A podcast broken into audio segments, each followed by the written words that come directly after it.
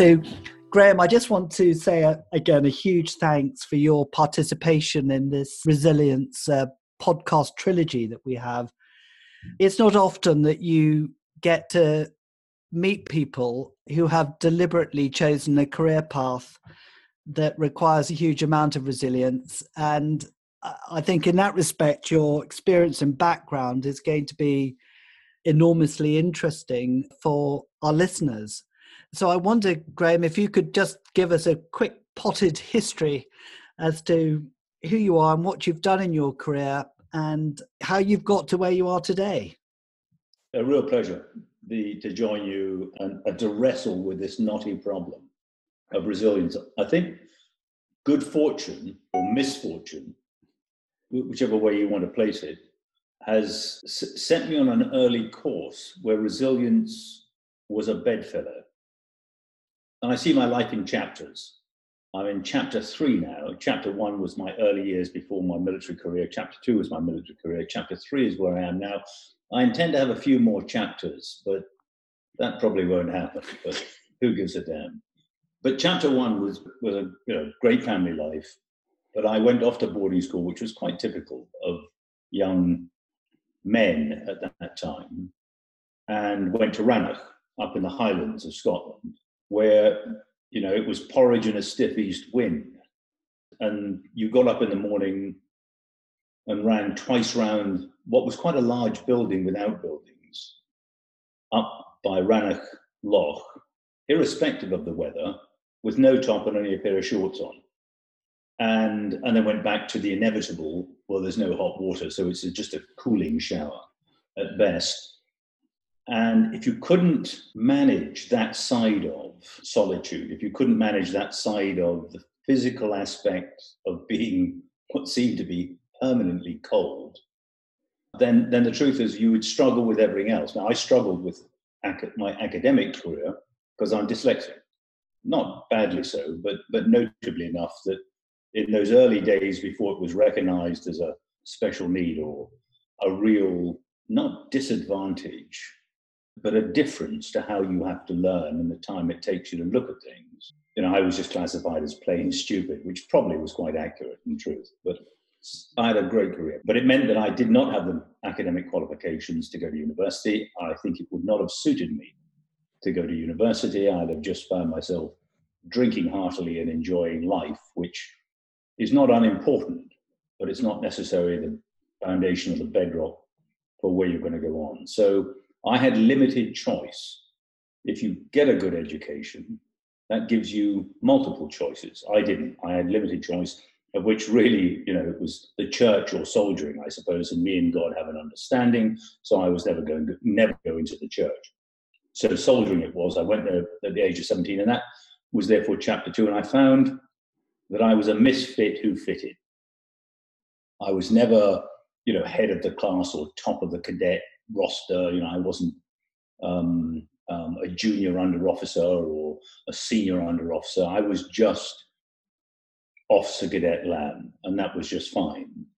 And in many ways, it allowed me to listen, look, learn, reflect, and consider. I then joined the Queen's Own Highlanders. So I, I went to Sandhurst in 1971 some time ago, same year that Don McLean launched his uh, his famous song "American Pie," the uh, which I think the favourite line in that, you know, you know, I asked the girl who sang the blues for some happy news. She just smiled and turned away. It's such a great line. It is. But, but but found myself there for Sandhurst. I thoroughly enjoyed it, and having been at Rannoch, the idea of you know log races, wet assault courses, uh, early morning, you know, stand up, change your clothes, do this, do that, was just a walk in the park. In many ways, it was a holiday because I was down in England and the temperature was at least five or eight degrees warmer. So life was relatively easy. I then joined the Queen's Own Highlanders.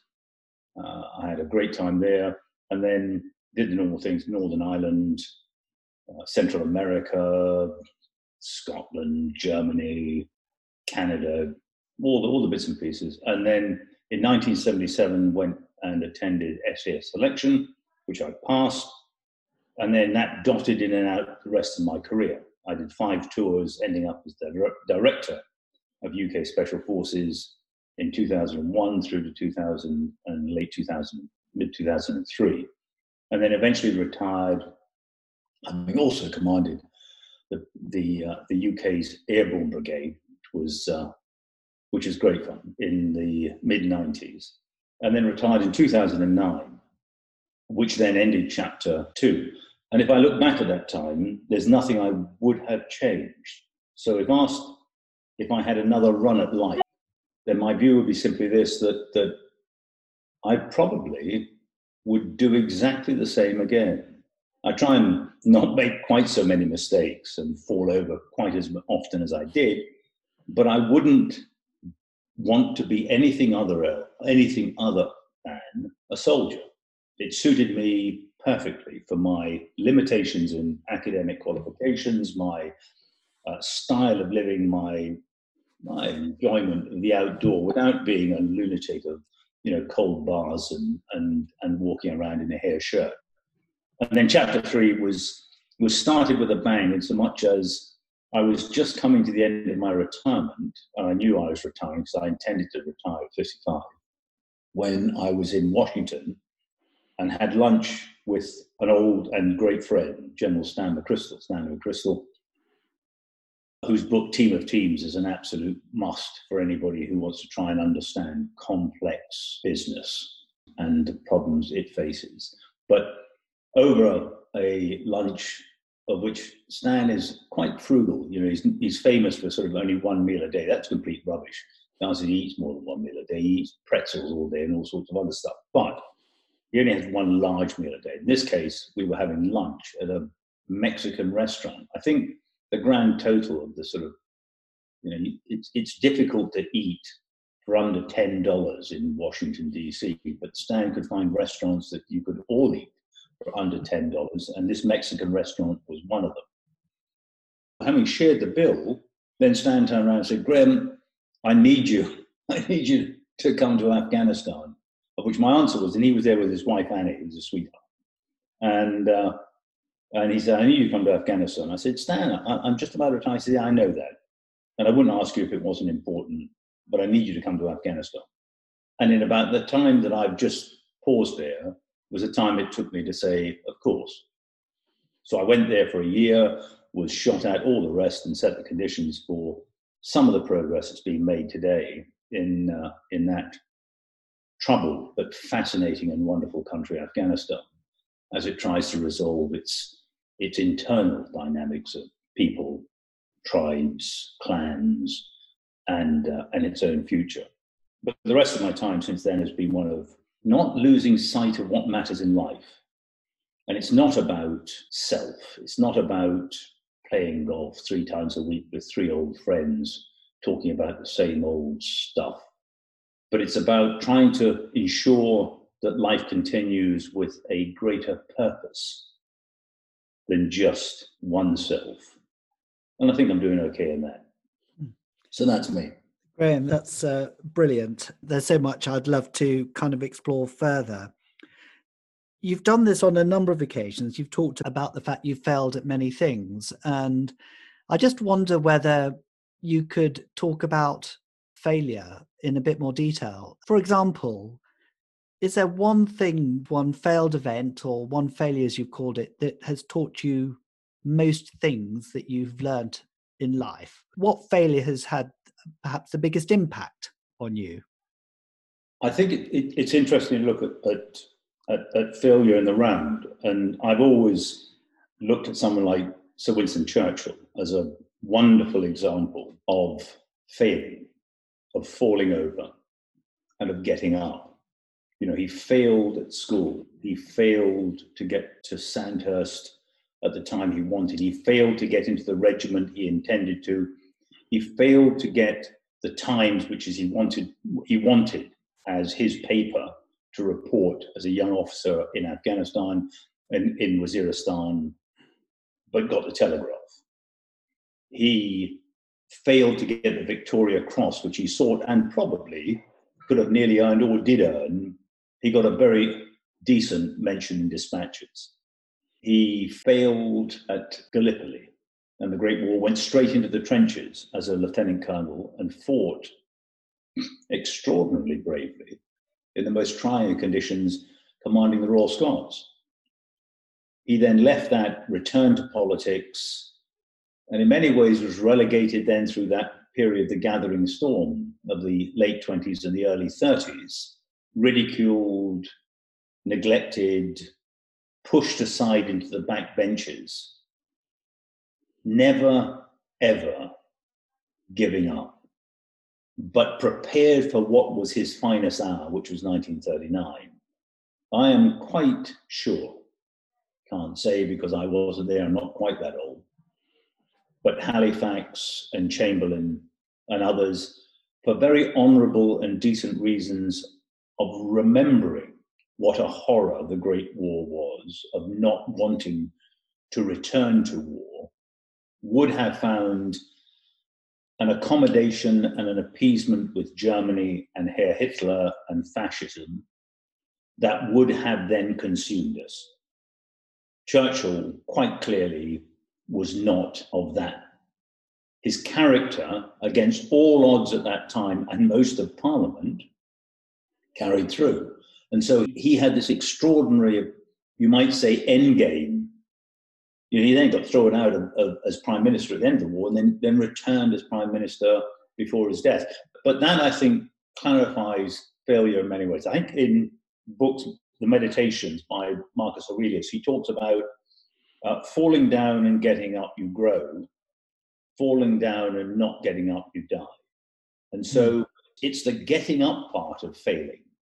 And then looking in the mirror and think, well, that didn't go well. What went wrong?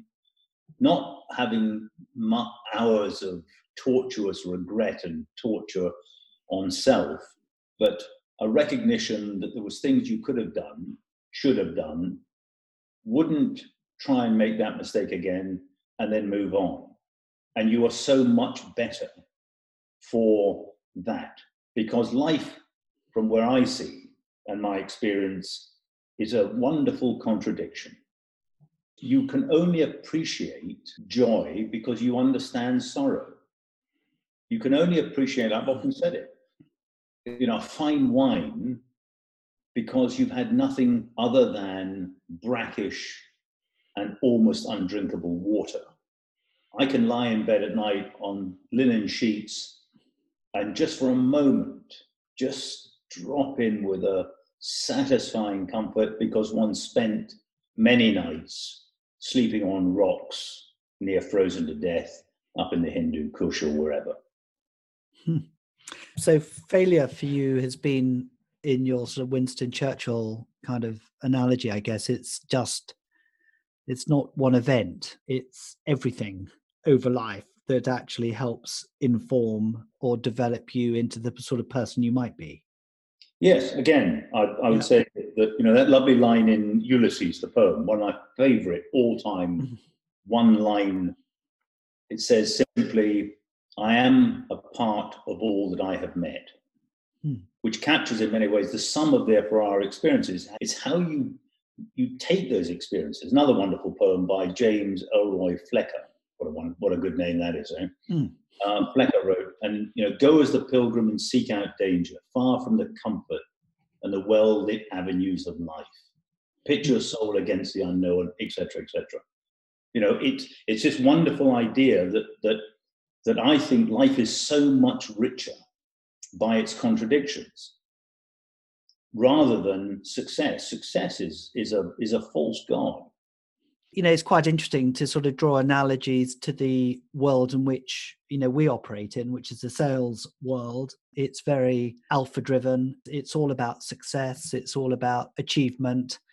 You don't get any prizes for um, you know coming second or not meeting your targets the level of tolerance that currently exists in organizations for non performing salespeople is pretty low. But there's a sort of bravura about sales which stops people from being able to talk about a failure in a positive sense, which I must admit I've always found slightly strange because a bit like you, I would say that you know my biggest lessons in life have been learnt through failure You know, it's painful, but it's the way you kind of reflect on it and pick yourself up afterwards where you can, you know, sort of make great strides really in what you can achieve. But I have been really interested in this sort of culture that permeates sales. You know, for example, take COVID right now and the pressure it's putting under corporations to achieve results. A lot of organizations seem to think that COVID hasn't happened as far as salespeople are concerned. And so, you know, the goals and targets have stayed exactly the same. And we hear stories of organizations saying, well, COVID happened, you know, get over it. Just move on. You know, don't use that as an excuse for not reaching your quarterly targets. There may be something in what they say. It'd be interesting to get your point of view on this about, you know, if you keep objectives the same, you know, maybe you'll stretch an extra 5% of performance out of people. You know, there may be an argument that that's good psychology, but there may be an argument actually it's totally unrealistic, you know, to expect targets to be the same when we've had such a downturn in the economy. I mean, a, a, number of fascinating insights on the sales space, which is that which we're, we're, we're discussing and targeting in many ways. And, and I'm hugely grateful I'm not in that sales space. I think that what you described, you know, the maintain the targets, just drive harder, nothing changes, get over it, can occasionally work where you're faced with a problem. Now, what's the difference between a problem and a sort of crisis? You might say, well, a problem is what Apollo 11 had. I think there were seven major issues on the flight to the moon and its return uh, computers almost rebooting on landing on the moon and the like. Apollo 13, on the other hand, didn't have a problem. It faced a crisis. They couldn't continue with the mission they were on. They had to readjust. They couldn't go to the moon.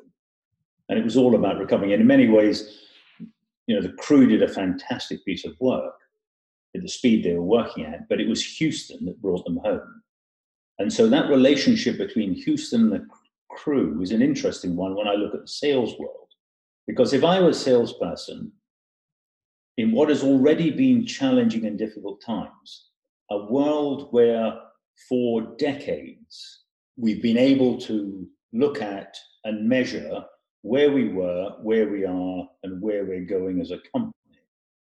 And so you can trend profitability, you can trend markets. You can bring in artificial intelligence, machine learning, all the bits and bits, the algorithms which which help that. But what you are is in a world which is principally one which Winslow Taylor would recognize, one of increasing ultra efficiency. And that's great until you stress it. And if you stress it hard enough, and the world was already stressing markets, business opportunities with unstable politics, you know, a, a world which had gone from individual to family to clan to tribe to nation states, 1648, Treaty of Westphalia, to alliances and empires, to superpowers, just two, then just one, and then we seem to be collapsing backward. You know, I look around and see a return of the Ottoman Empire. I see the return of the Russian Empire. I see the Persian Empire.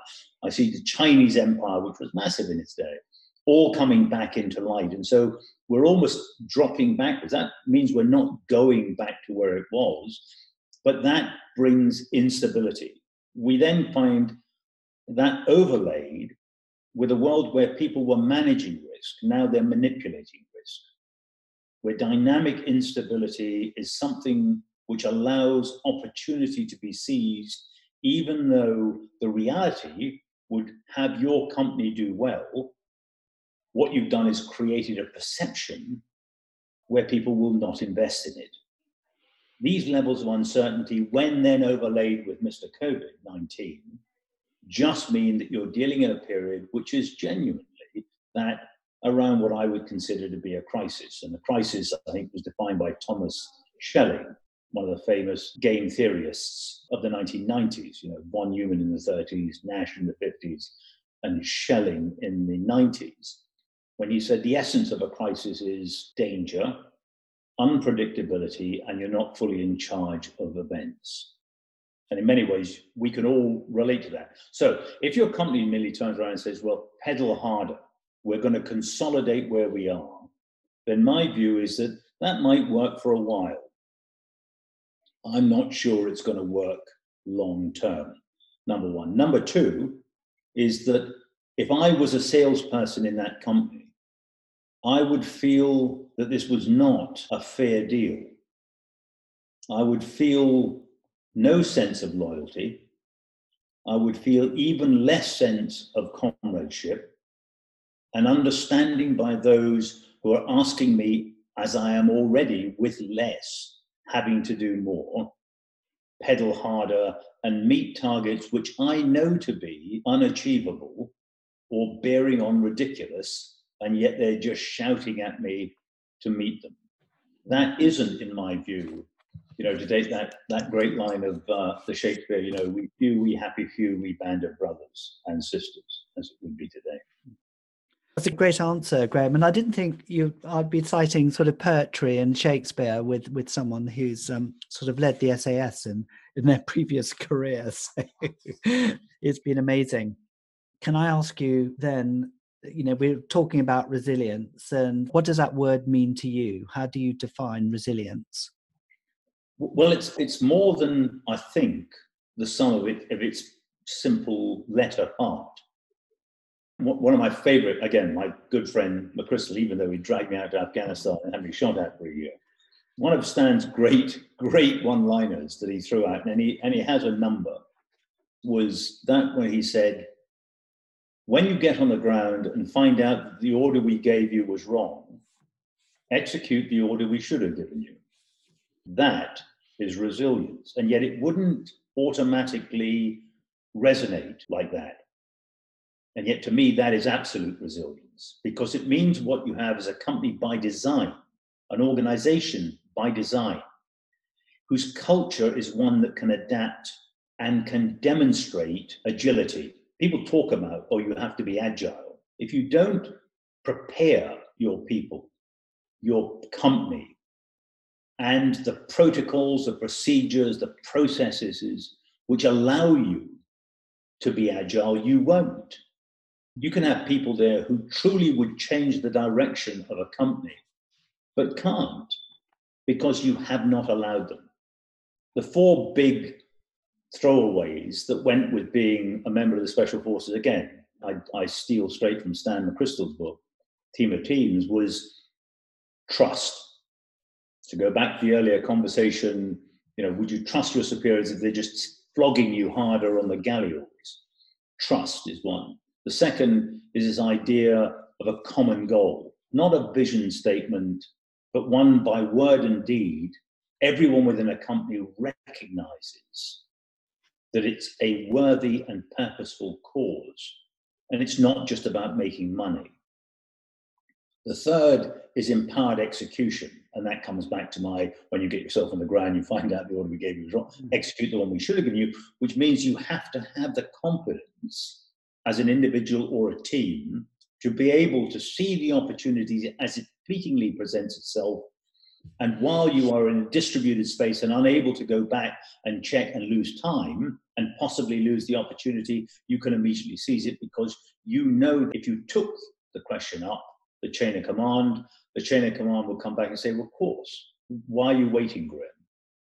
And the final one is shared consciousness. Now, shared consciousness is a bit more complicated to understand, but it's not just lots of emails. It's about a sense of, of understanding within a group about what you're doing, what's going well, what's going badly, not a case of a blame game. There's a great line from Eisenhower which once said, The plan is nothing, planning is everything. Shared consciousness is about this constant relationship of planning, of what you're doing and how it's unfolding, and an honesty and openness which allows the inconvenient truths to be told. So if you look at, you know, many ways to go back to my Apollo 11 and Apollo 13 story. Apollo 11 and Apollo 13, Apollo 11 only got to the moon, in my personal view, in before the end of that decade, which is what Kennedy said it would do in 1969, because of the tragedy of 1967, when three astronauts burnt to death on the ground, which is now known as Apollo 1. Gene Kranz, who was one of the flight directors, and then the, the flight, as we see in the movie with Tom Hanks of Apollo 13 and of Apollo 11, in 1967, three days after that event took place, before all the reviews were in place and everybody was in lockdown and no one could say anything, pulled all his people together and said, We were the cause. I need you to go back into your offices and write on your blackboards, because that's what they worked with in those days blackboards and slide rules. Write on your boards and do not erase it. Tough and competent. That DNA, that culture was set in 67, in my view, because he said that the reason we were rushing everything, we, we knew there was things that weren't right. These were the inconvenient truths. No different than Columbia Everybody knew it shouldn't have launched because it was too damn cold and it had sat on the pad too damn long. Hmm. So, this openness isn't about showing weakness, quite the opposite. It shows inherent collective and individual strength. And it means that you don't suddenly find yourself with a frozen O ring and the consequences that then follow from a company position. But somebody can turn around and say, Do we really want to do this? Is this us? Is this deal so important that we're going to throw away what we stand for as an organization, ethically, morally, in our principles and values? Now, those things you might say, well, that's a luxury. My view is it's not a luxury. I think it's part of, in fact, how a company is successful and is able to change and adapt. And Darwin, I think it was Darwin, but he's recorded, but you know, it's not the most intelligent or the strongest of the species that survives. It's the species that adapts. And if companies don't adapt, including how they manage their sales force, what they expect of their sales force, the authorities they give to their sales force, their understanding of the pressures the sales force makes. This is not about relieving pressure. This is about focusing pressure to make sure that it's effective and you get positive and constructive and future results. I think I know the answer to this, but I'm just going to quote you something that was a reflection of some academics who were studying the topic of resilience back in 2013, which says we do not really know if resilience is the result of designed processes or perhaps the outcome of improvisation and luck. Oh, I'm not so sure about luck. You know, I'm, a, I'm an old, mm. old-fashioned fellow that says, you know, that that that occasionally things will work in your favor, but they'll invariably work in your favor because you set the conditions as an individual and within your team and what you were doing, which presented so much more opportunities to be lucky, actually, to be successful. You know, so preparing, you know, we do the intelligence preparation of battlefield. You never, you know, as a soldier, you're an idiot if you enter a fair fight intention is to in, ensure that you take all the advantages you can by understanding the enemy, understanding the circumstances, the weather, the going, the, or just keep ticking the list off. Where you have technical advantages, where they have a resistance that is difficult to define, a network which is difficult to identify. But you take all those and you set the conditions to be successful. That isn't lucky. But in many ways, people will, will often say, "Oh, he's a he, you know he's a lucky old sod, or he's a lucky fellow." Invariably, you know, luck is. I think it was Gary Player once hit a shot from the sand bunker that went into the hole, and somebody said, "You know, that was a lucky shot." So it's amazing how much more I practice, how much luckier I become. Mm-hmm. And I think that resonates through with the idea that I'm, you know, the prepared mind, the directed mind, the the not not you're trying to control events because you can't. You can't control chaos. What you need to do is to operate through it. And you do that by design. So you make sure your structure of your company has resilient, has structure, has depth in it. So you can knock bits off or people can fall. You know, I look at the moment during this COVID, you know, a number of people, you know, have found working from home to be mentally exhausting and in some cases where they have had to take themselves offline because of the struggle they're having in dealing with the isolation. Others have absolutely risen, enjoyed, been empowered by the ability to stay at home and work and not find themselves commuting for three hours every day.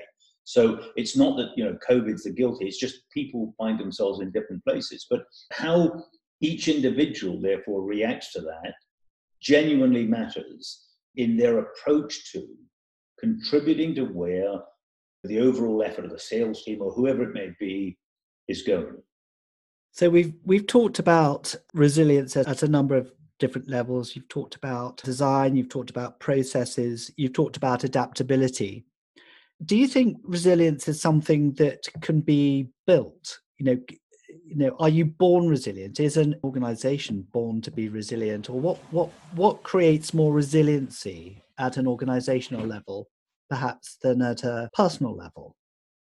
And I think the term character. I remember once at Yale, I did a little bit, a little bit. Of, it's not really teaching. I just, I'm the sort of, I was Stan McChrystal was doing the teaching. I was the light entertainment from the Brit in the room as I went through. But Yale, I remember a young, a young undergraduate coming up to me and, and saying, "Oh, you know, General, we really enjoyed that. That, you know, I'm, I'm looking to do this with my life.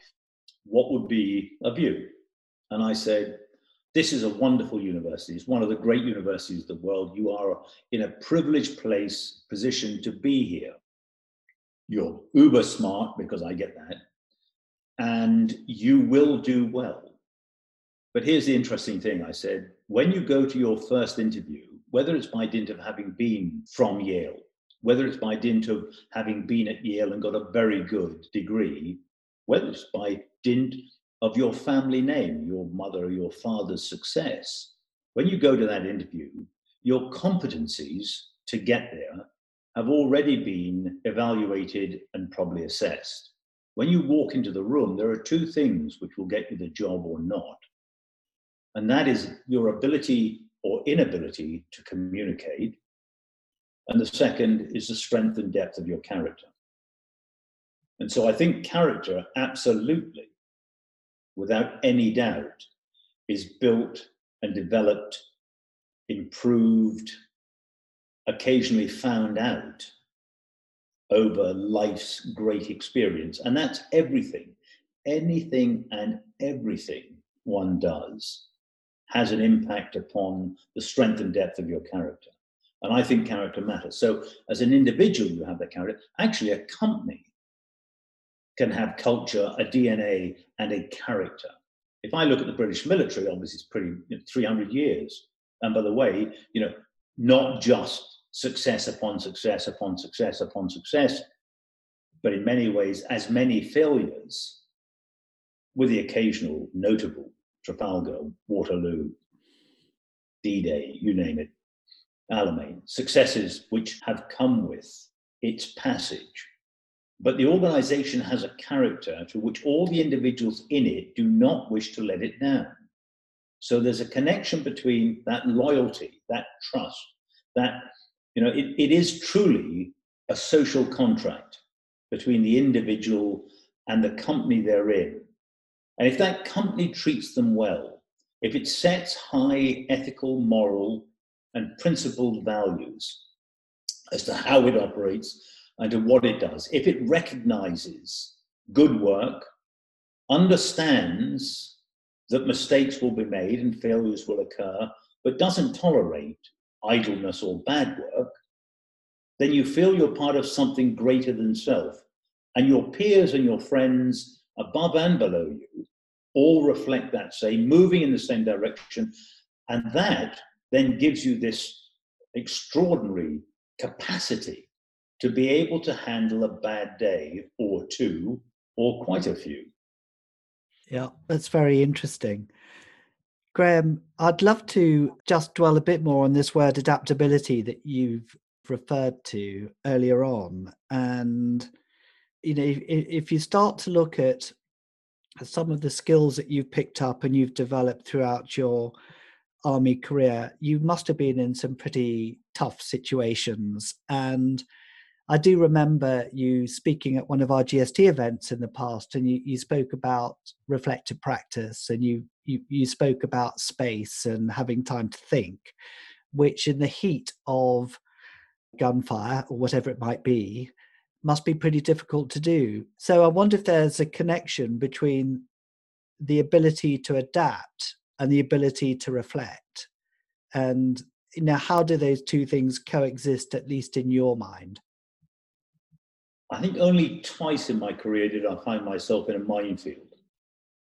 The trick there was to stop, recognize where you were, and then begin to work out how you were going to get out of it and how much time you had to get out of it.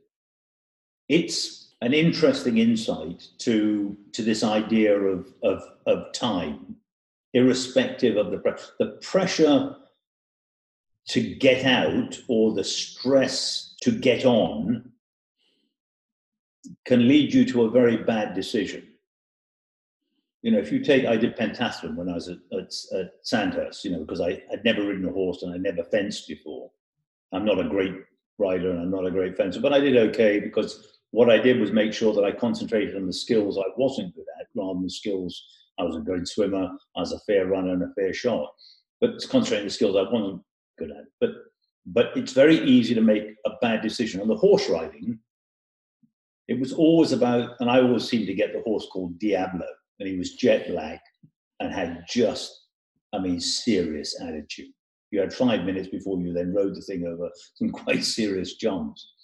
But the trick was always to steady the horse before the first jump. So you forget the timing. You must steady the horse because once you've got four, four, four faults, you cannot recover.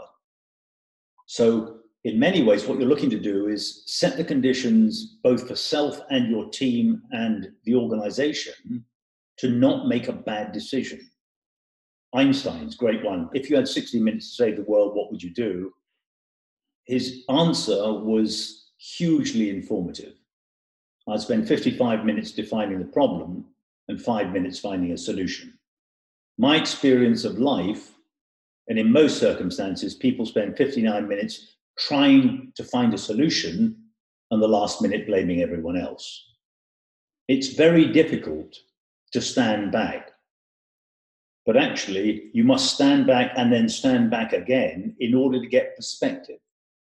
To steady a rapidly beating heart, mine doesn't go that fast nowadays, to gather your thoughts, not to overly solutionize, but allow this extraordinary grey porridge we have between our ears to help you, or the collective of your team's grey porridges to help you all, by being able to draw on their synapses memory and deep memory, which you will not recall if you're trying to make it happen or under immense pressure, to help find a solution having defined a problem. Disassemble the problem, reassemble a solution.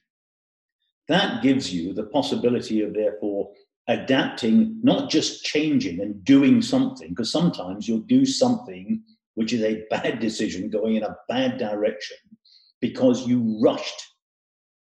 You felt all this energy to get on, whereas you should have said, check, hold, just hold while I figure this one out and then move in a direction which you've thought about. Now, to move in that direction requires you to do two things. If it's opportunity, whether it's something that you have not yet seen or it's something that is suddenly presented, you have to have within your organization, so the sales team, people who have the time to reflect and think, and you have to, as its leadership, ensure they have that capacity. They themselves must make that capacity because you have to, first of all, see the opportunity.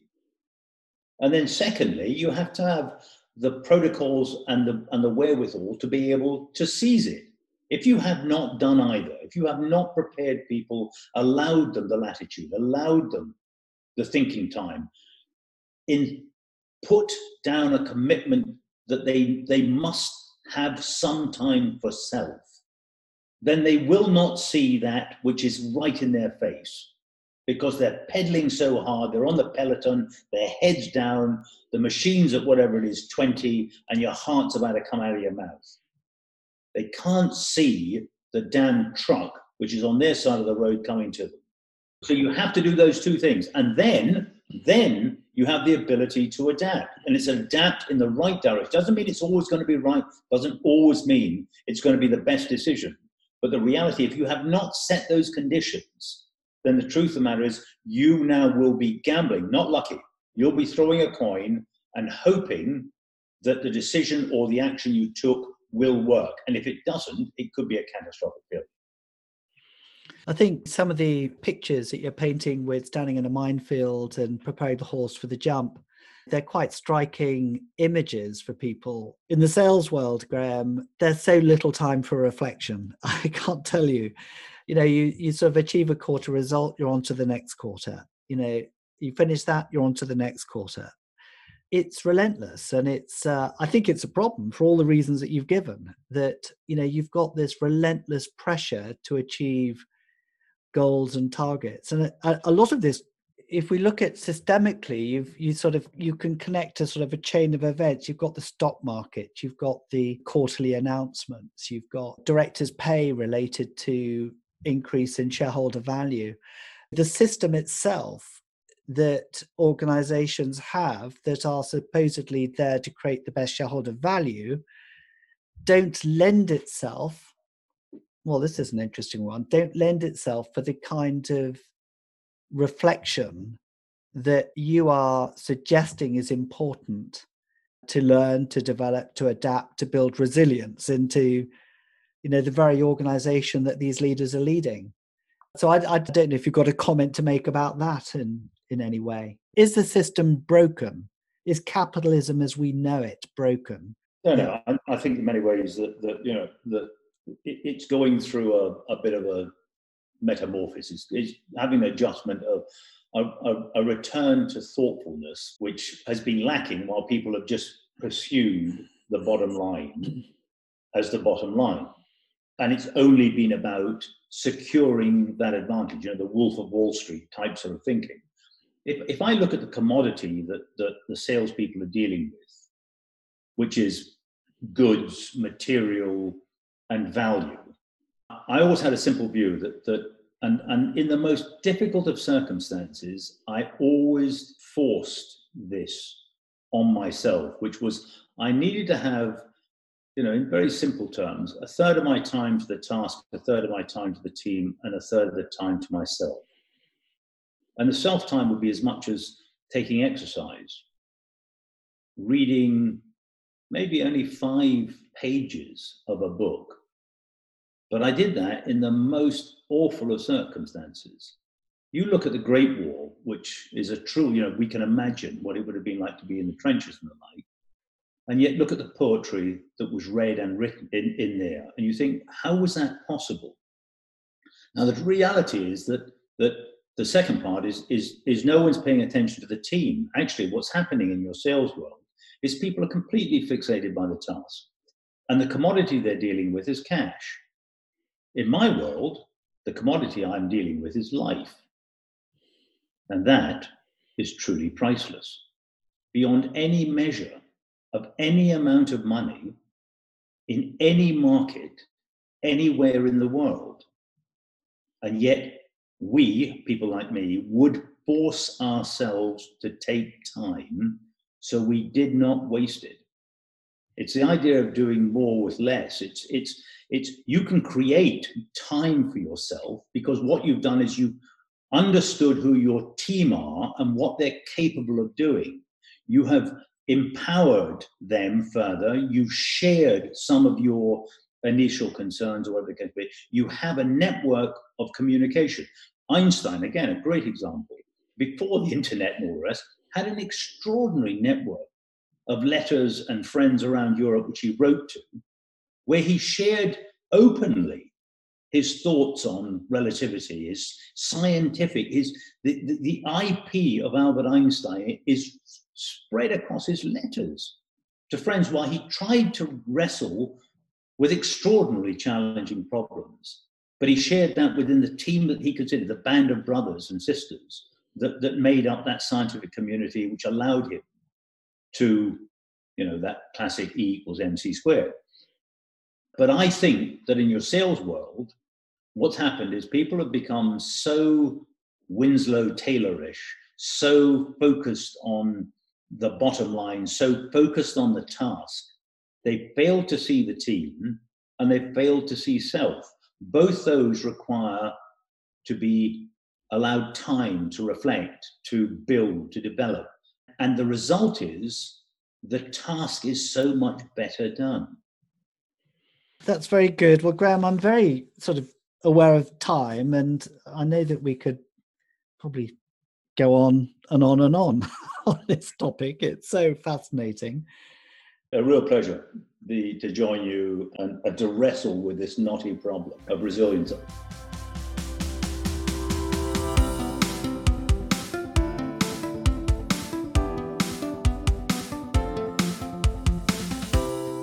So it's great privilege to have Graeme join us on this, the first of our trilogy of podcasts on resilience. He's uh, an incredibly busy man, and we're lucky very much to have him in the country.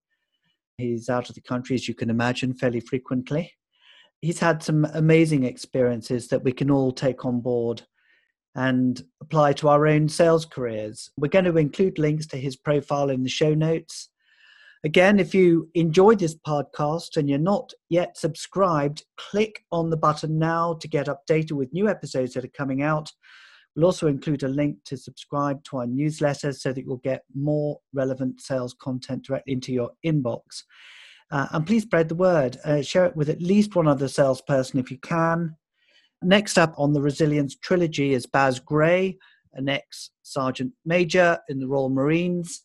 And we'll be talking to Baz Gray more on the topic of personal resilience rather than organizational resilience. And I'm sure you'll find that fascinating and interesting as well. So, on that note, I'll say good evening to you all and look forward to your joining us again on one of the future episodes.